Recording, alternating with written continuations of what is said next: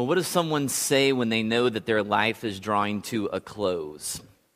Uh, this week I, I Googled in uh, the, the phrase famous last words, and here are some that I came up with. It is well, I die hard, but I am not afraid to go. George Washington. And then, even more famous, Elvis. I hope I haven't bored you. It's interesting. Pope John Paul II, let me go to the house of the Father. And then most recently, let's roll. All right, the guy who uh, rescued the plane that was bound for the Pentagon, Todd Beamer. And often, uh, people's last words reveal a lot about their, their character, uh, their, their priorities, the things that were, were closest and dearest to their hearts. And one of the things that I learned in seminary was about these, uh, these verses in the Gospels, and, and, they referred to them as the hinge verses. If you think of it like kind of like a door hinge, it's kind of when the, when the story turns. And these hinge verses are, are moments in, in the Gospels where Jesus uh, kind of resolutely turned his attention towards Jerusalem and began to walk on that path towards the cross. And you see examples uh, of that in, in these verses in Matthew. From that time on, Jesus began to explain to his disciples that he must go to Jerusalem and suffer many things at the hands of the elders, chief priests, and the teachers of the law, and that he must be killed and on the third day be raised to life. And then in Luke, we find it in chapter 9. As the time approached for him to be taken up to heaven, Jesus resolutely set out for Jerusalem.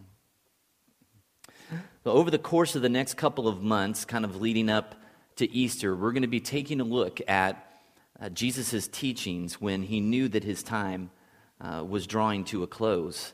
And I'm titling this series Famous Last Words. So, when he knew that he had just a few months or a few weeks to live, what was it that he felt like, I really need to make sure that my followers get this? You know, what was it that was dearest to his heart?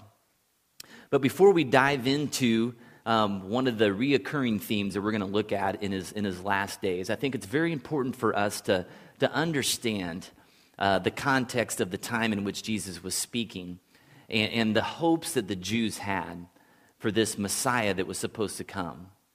The, the people of Israel had been promised by their prophets for hundreds and hundreds of years now that there was going to be this Savior uh, they called the Messiah that was going to come and he was going to redeem Israel and kind of make everything right. And so Jesus enters into this first century reality with his people where they're oppressed and, and they're, they're ruled, they're occupied by the Roman Empire. And so there were several other people besides Jesus who stepped forward over time and said, Hey, I'm the Messiah. And when people stepped forward like that, there was an anticipated message uh, of deliverance an anticipated message of, of the, this guy, whoever this leader was going to be, was going to conquer the Romans then and give the, the people of Israel their nation back, their freedom that they hadn't experienced for so long. So when Jesus turns 30, he leaves his, his parents' hometown and, and his carpenter shop, and he, he begins um, living as the Messiah, the Savior that he was created to be and he gathers around him um, some followers and some disciples, and he begins teaching people about the kingdom of God. He begins healing the sick and doing all kinds of miraculous signs, and, and literally thousands of people are coming to, to hear and experience all that God, Jesus, was offering. And right in the midst of, of kind of the height of his popularity and notoriety, he's, he's talking with his disciples one day and he kind of just drops this bomb on them. And, and it just was incomprehensible to them at that moment. So I want you to open your Bibles to Matthew chapter 16, page 682.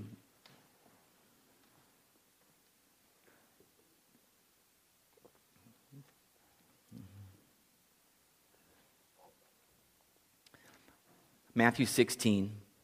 So we just read verse 21 on the screen where Jesus kind of tells him for the first time, I, I have to go to Jerusalem, I have to be killed and be raised to life. So, verse 22 says, Peter took Jesus aside and began to rebuke him. Never, Lord, he said, this shall never happen to you. Jesus turned and said to Peter, Get behind me, Satan. You are a stumbling block to me. You do not have in mind the things of God, but the things of men. So, knowing who they were expecting Jesus to be and what they were expecting Jesus to do, you can kind of understand why they respond the way they do when he tells them this information that he, that he was going to go and die. How, how can you lead a revolution if, if you're not here anymore? And so we understand Peter as he kind of confronts Jesus and he's like, What are you talking about? And Jesus says to him, Peter, listen, here's your problem. You're seeing this whole situation like, like men would see it, like people in this world will see it. You're picturing a revolution uh, through the world's eyes, but I, I've come to bring a different kind of revolution. He's saying, Peter, you want the gain without the pain. You want the glory without the suffering. You want the crown without the cross. And before disciples can even catch their breath, Jesus launches into this next teaching that's, that's familiar to us because a lot of us have read it so many times, but to them it must have been incredibly hard to hear. Let's look at verse 24. Then Jesus says to his disciples, If anyone would come after me, he must deny himself and take up his cross and follow me. For whoever wants to save his life will lose it, but whoever loses his life for, for me will find it. So, when Jesus knew that his time on earth was drawing to a close, the, the first topic that he wanted to cover with these guys was the cost of following him. And it was bad enough to hear that Jesus was going to suffer, but now he's saying to his followers, hey, you're in on this too. you're going to have to suffer. And so now it's starting to become a little bit more personal. And the disciples didn't really get it then fully, exactly what that was going to mean for them. Over years, they, they came to understand that. Many of them were, were literally killed. One of the guys that was there, the, the, the Apostle John, he was writing about 55 years later. And in his book, First John chapter 2, this is what he said. He said, This is how we know we are in him or in Christ. Whoever claims to live in him must walk as Jesus did. Whoever claims to be a follower of Christ must walk as Jesus did. Not should walk or ought to think about walking, but must walk. So, how did Jesus walk? You see, the problem that we face as disciples of Christ is that far too often we want to define the terms, uh, the conditions of our following. See, we want, we want to be able to identify ourselves as Christians. We kind of like that name. But we want to be able to define the conditions of the relationship, okay? And so we kind of go and say, hey, this, these are kind of the terms that we're comfortable with. And most people who call themselves Christians are are more than happy to come to church on Sunday morning fairly regularly and, and even read their Bible and, and try to live like what it says. And, and a lot of Christians are, are more than happy to serve some and, and maybe give some. And, um, you know, all those things are, are great things. And, and quite honestly, we, we feel pretty good about ourselves when we're doing those things because we're thinking that's, that's like way more than what most people who would say that they're Christians are doing. And so we kind of pat ourselves in the back. And while all of those things are good things, and, and all of those things are needed things, the problem is, is that we are called to walk as Jesus did. And Jesus says, I want you to come and die with me.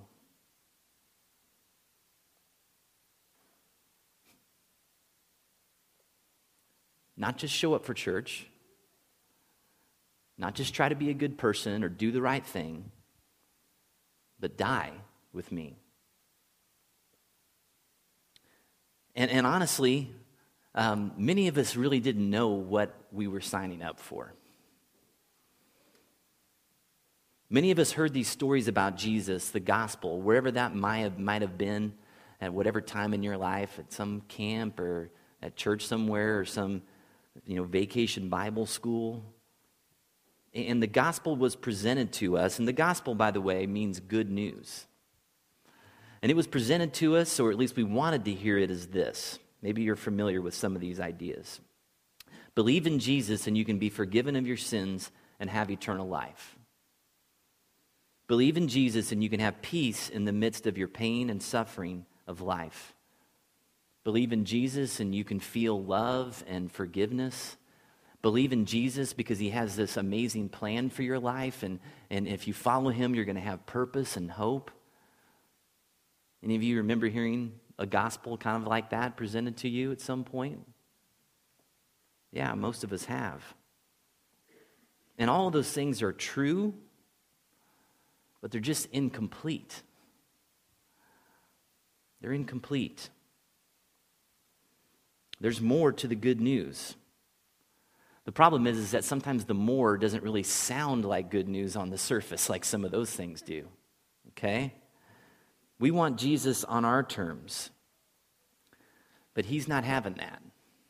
Because he knows that approaching Christianity without being willing to die, it's not going to yield the life that you think it will. And it's why a lot of people kind of become disillusioned. Because he knows that it's, it's going to be incomplete and hollow. And, and like Peter, we, we hear these, these terms and we kind of shake our heads and being like, man, seriously? That seems like a lot, man, you know? So Jesus outlines his terms in verse 24. He says, If anyone would come after me, he must deny himself. So to, deny, to deny yourself means to acknowledge that you can't save yourself. And as we look through the book of Romans recently in our series, we remember this one verse uh, that, that Paul said. He said, While we were still powerless. You remember that? While we had no ability to change our condition of being separated from God, of being hostile towards Him, of being His enemy, in that state, Christ died for the ungodly. And then later on, to kind of drive home this, this kind of dependent and humble nature that we should have, Paul in Philippians chapter 3, he says, Put no confidence in your flesh. Don't think for a minute that in your flesh you can achieve anything, especially saving yourself or making yourself good enough for God. One commentator put it like this He said, Human nature wants to indulge self, not deny self. Death to self is always terrible, and if we expect it to be a pleasant or mild experience, we will often be disillusioned. Death to self is the radical command of the Christian life. To take up your cross meant one thing you were going to a certain death, and your only hope was in resurrection power. So Jesus says, if anyone would come after me, he must deny himself. And secondly, that he must take up his cross. And let's clarify uh, this. At this point, the disciples had no idea that Jesus was going to die on a cross. So when, when he said, take up your cross, they weren't thinking, oh, yeah, like you're going to do. But, but crucifixion was um, a common means of execution in the Roman Empire. And so by this point in their life, the disciples had probably seen tens, maybe even hundreds of crucifixions. And they'd walk through towns and they'd seen these, these condemned men hanging there, dying in kind of this, this torturous way. And they understood that a man carrying his cross was a condemned man, a, man that was literally putting on his back the very instrument of his death. Taking up your cross wasn't a journey, it was a one way trip to the end of your fleshly life. Good news, huh? so, what does all this mean then, Bob? Like, what are you, what are you saying? Like, am I going to have to be executed to be a Christian? Or, or, you know, no, this is an analogy that Jesus is using. He's, he's using this analogy for this other centered, kingdom focused life that he wants us to live. So he's saying, in other words, unless we live in the self sacrificial way of Jesus, a, a, way which would be described as, as, as him loosening his grip on everything in the world, loosening his grip on his popularity and people that wanted to make him king, loosening his grip on, on the security uh, of, of a life here, uh, on, on letting go of his family and the things that he had to do to be the Savior that he was, of loosening his grip on things so that he could receive the nails in his hands. so that other people might live, so that other people might be forgiven and have hope, unless we live a life in that way, we can't really call ourselves Christians. I guess we can. but his terms for what a follower means is to die to your self centered, worldly focus and desires. He says, If anyone would come after me, he must deny himself, take up his cross, and follow me. We have to live a life of loyal obedience to Christ, which means that we have to go in the way in which he went, to the places that he went, which is to his death. Those are his terms. And on the surface, that seems pretty crappy, doesn't it? it doesn't sound like a great selling point. But in verse 25, Jesus gives us this amazing paradox that begins to help us make sense of some things. So let's look at verse 25 again. He says, For whoever wants to save his life will lose it, but whoever loses his life for me will find it. And this verse appears in, in several other gospels as well. and the logic to this seeming paradox lies in this is that we can't live a resurrected life unless we first die. Right? I mean, you can't be resurrected from nothing. You have to have been dead. And John gives us this illustration in his gospel. I want you to turn over to John chapter 12, a couple books over to the right.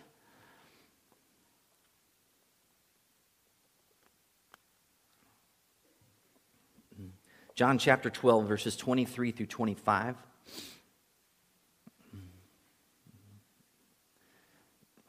Verse 23, Jesus replies, He says, The hour has come for the Son of Man to be glorified. I tell you the truth, unless a kernel of wheat falls to the ground and dies, it remains only a single seed. But if it dies, it produces many seeds. The man who loves his life will lose it, while the man who hates his life in this world will keep it for eternal life. So when you plant a seed, you don't lose the seed, do you? I mean, it appears to be dead and buried, but really what you're doing with the seed is you're freeing it up to be what it was created to be, right? So the same path to death, to the cross, is also the path to life, to the tomb, and eventually to resurrection. So it's like we ask somebody for directions and we say, you know, which way is the road that leads to death? And somebody would point us to the hill in which Jesus died on. And so we say, okay, well then, so then which way is the road to life? And they point to the same road and they say, just a little further past death. Man, we wish there was a different road, don't we? Man, we would just love to build a bridge right over the cross, right over to the good stuff on the other side, right? Man, fly me over, catapult me over, whatever. Remember that old Saturday Night Live skit, the Yardapult? And you could like catapult like stuff you didn't want in your yard anymore over to your neighbor's yard, you know? Yardapult me over, whatever. we want the fullness of the spiritual blessings. We want all the goodies. Man, we want the love and the forgiveness and the grace and the peace and all of that stuff. Heaven. We just want it without a lot of pain and struggle. We want it to kind of be easy and comfortable. We don't want to have to kill our flesh. We don't want to have to let go of our grip on the things in this world that we really kind of love and want. And we constantly try to negotiate a less demanding definition of what it means to be a Christian. You know? It's kind of like, man, how, how low can I set the bar but still get in, right? Yeah, just show me that line. Like I was one of those students, you know, what do I got to do to make a B? You know, show me that, and man, I will do whatever I can to hit that. And if it's you know, I'm not really willing to work that hard to make an A, maybe. Okay? But we do that as Christians. We try to define on our terms what it means to be a follower of Him. And I mean, really, why is this good news? Matthew, Mark, Luke, and John are called the Gospels. Okay, they tell the story of Jesus' life, and gospel is a, a phrase that means good news. But the disciples who wrote those gospels, they, they saw what happened to Jesus. they saw that he was arrested and beaten and mocked and spit on and flogged and crucified. Can you imagine a conversation that they might have had with their parents after the crucifixion? So you left, you know, the fishing business, kind of left us hanging here to go follow this guy for three years. How'd that turn out for you? Well, you know, he just got killed, brutally murdered. But you're going to stick with him, right? Yeah, I think so. I mean, you can imagine being a parent, right? Doesn't make sense. Doesn't sound like good news. And the answer is, is that it's only good news if we wholeheartedly believe a few things first. First, we have to be convinced. Remember, we talked about how Paul would say, I am convinced of some things. We have to be convinced of some things like this. I want you to turn over to 2 Corinthians chapter 4. It's page 802.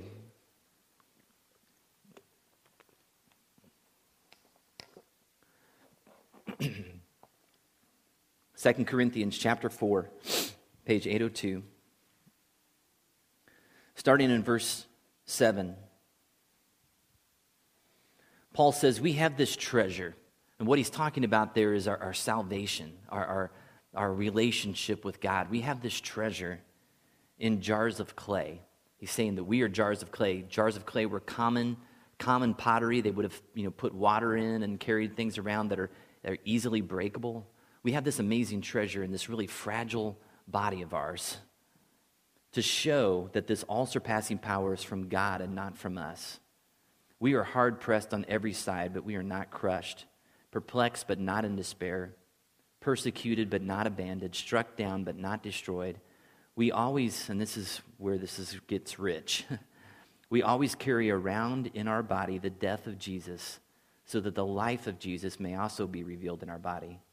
For we who are alive are always being given over to death for Jesus' sake, so that his life may be revealed in our mortal body. So then, death is at work in us, but life is at work in you. It is written, I believe, therefore I have spoken. With that same spirit of faith, we also believe and therefore speak, because we know that the one who raised the Lord Jesus from the dead will also raise us with Jesus. Ah, remember, see that? Because we know and present us with you in his presence. All this is for your benefit, so that the grace that is reaching more and more people may cause thanksgiving to overflow to the glory of God. Therefore, we do not lose heart. Though outwardly we are wasting away, yet inwardly we are being renewed day by day. For our light and momentary troubles are achieving for us an eternal glory that far outweighs them all. So we fix our eyes not on what is seen, but on what is unseen. For what is seen is temporary, but what is unseen is eternal. Can you hear the conviction in Paul's voice when he writes that? I mean, this guy, he believed it. And as we talked about, he better have, because he was getting beaten a lot. Killing our flesh and living an other centered life only makes sense when we really believe that this is not our home, that there is an eternal glory waiting for those who are his followers. And it's when we try to make this life heaven by, by trying to create this really comfortable existence, especially here in America, that suffering and sacrifice kind of seems stupid.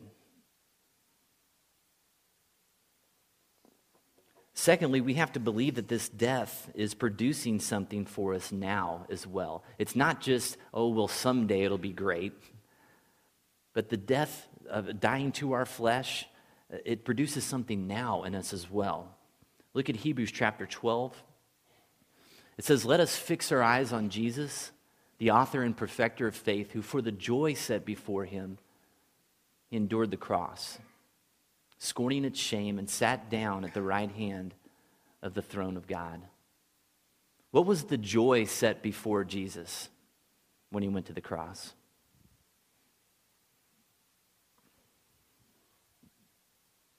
Yeah, kid. Us.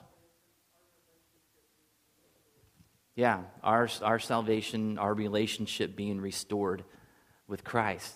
He was able to see into the future and know, okay, this stinks now. this is painful now. But this is going to open up the door, the opportunity for forgiveness and life and healing and freedom. And it was worth it. You see, if we deny ourselves, if we take up our cross, if we follow Jesus to death, then the possibility exists for us to be resurrected to life, to receive power from the Holy Spirit in us that could be used to help heal and bring relationship and hope and joy to those that God has placed in our life. But we're only going to have that power is kind of directly related to the amount at which we're willing to die to ourselves and our, our selfish focus and how others centered we are.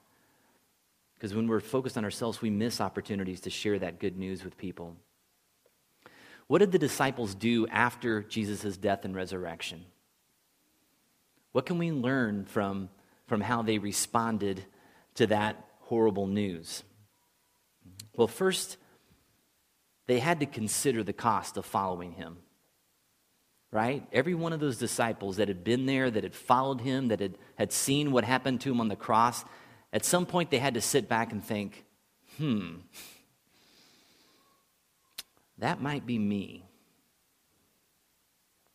Am I sure this is what I want to do? Every one of them had to wrestle with that, and it was very real. And then in the book of Acts, after Jesus was resurrected and he ascends into heaven, the disciples watch him. It says that they gather together in a room.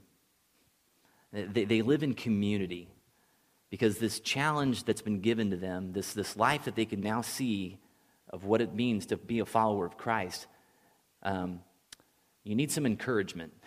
You need some fellowship on that road. And so they get together, and, and man, you know, there's strength in numbers. And they pray because they realize, man, Jesus, we, we can't pull this off. I know you've left this church in our hands, but man, the Roman Empire is pretty powerful. And if this is going to happen, it's going to have to be you, and it's going to have to be amazing because we're not that talented. And so they pray and they wait because Jesus said, I want you to wait for the Holy Spirit. I'm going to send you me it's going to live in you. It's going to give you the power to do everything that I've called you to do. So they waited.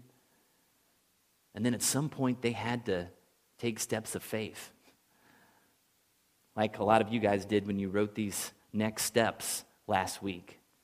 You know, you had to count the cost of what these steps might, might take. You, we talked about being in community, about praying, and eventually you, you have to step out and they believed that living a life on God's terms would lead to a greater life than any kind of life that they could imagine for themselves. And they had to trust Him that that was going to be true. And, and following Christ has cost me some stuff. To, to go into full time ministry, I had to leave a, a pretty secure job that had a guaranteed pension and we had to leave a house that at this point in our lives would have been paid off. Good timing for my son going to college next year. But, but going into ministry meant that now none of those things are really true for me anymore. As a pastor, I've had to be right in the middle of people's pain. And I've had to kind of walk with people through some situations I would have just as soon avoided and not, not have had to be a part of because it was hard after you know 22 years or so of marriage, um, just roughly, Kristen and I have probably given away around $100,000 to our church, to Young Life, to Compassion International, to, to people that we've supported in ministry. But I wouldn't trade any of the security that I had in my, my old job or the money that I've given away for the things that I've gotten to be a part of and experience as a follower of Christ. I mean, not only have I seen my own life transformed, but I've seen marriages come back from the brink of divorce because of, of Christ and, and this understanding of what a covenant means. I've seen people who all they could see was just despair and depression be restored and given hope and, and joy. I've seen people who I've supported in ministry who have done amazing things for the kingdom of God, and I've been able to celebrate that with them. But, guys, make no mistake, there is a cost to following Jesus. If you're going to be really following him, it's going to cost you something. If it's not costing you anything, then I would challenge whether you're really following Jesus or not.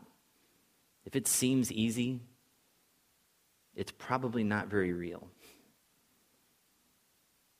When Jesus had only a little time left on this earth, he wanted to make sure that his disciples understood this paradox that in order to find your life, you have to lose it.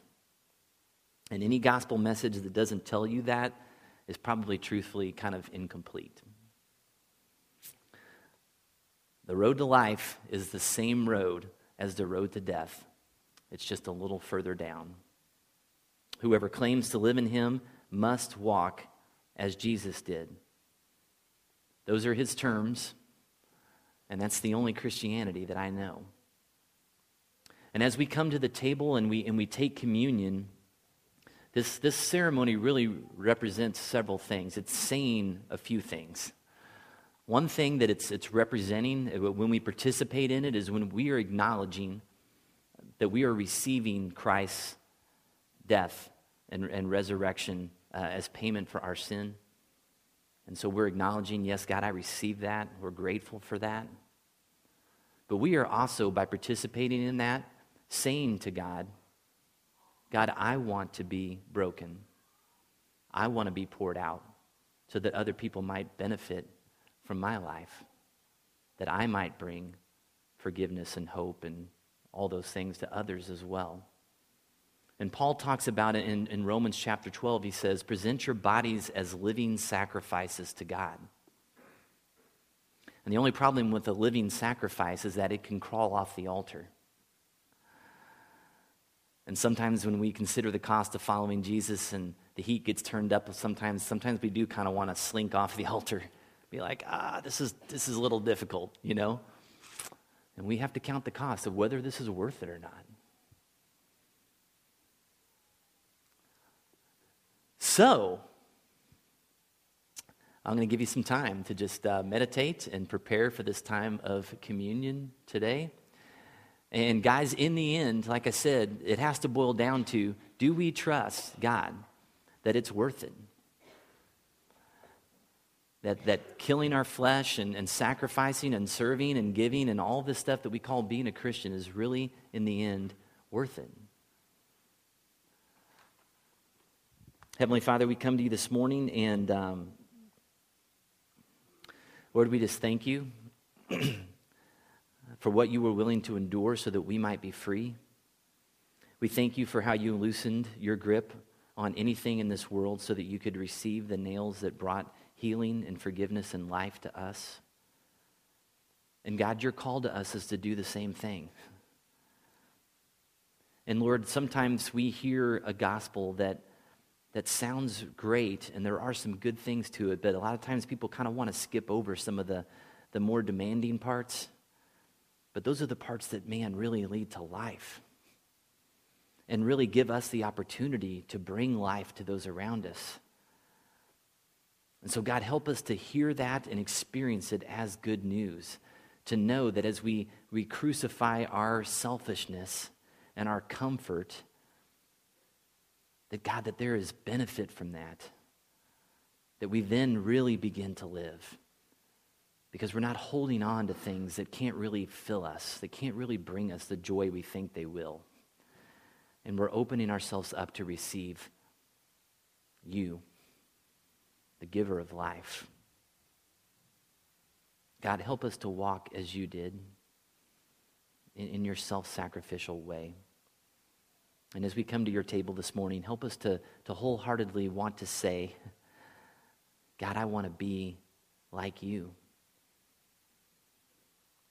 I want to lay down my life so that others might live.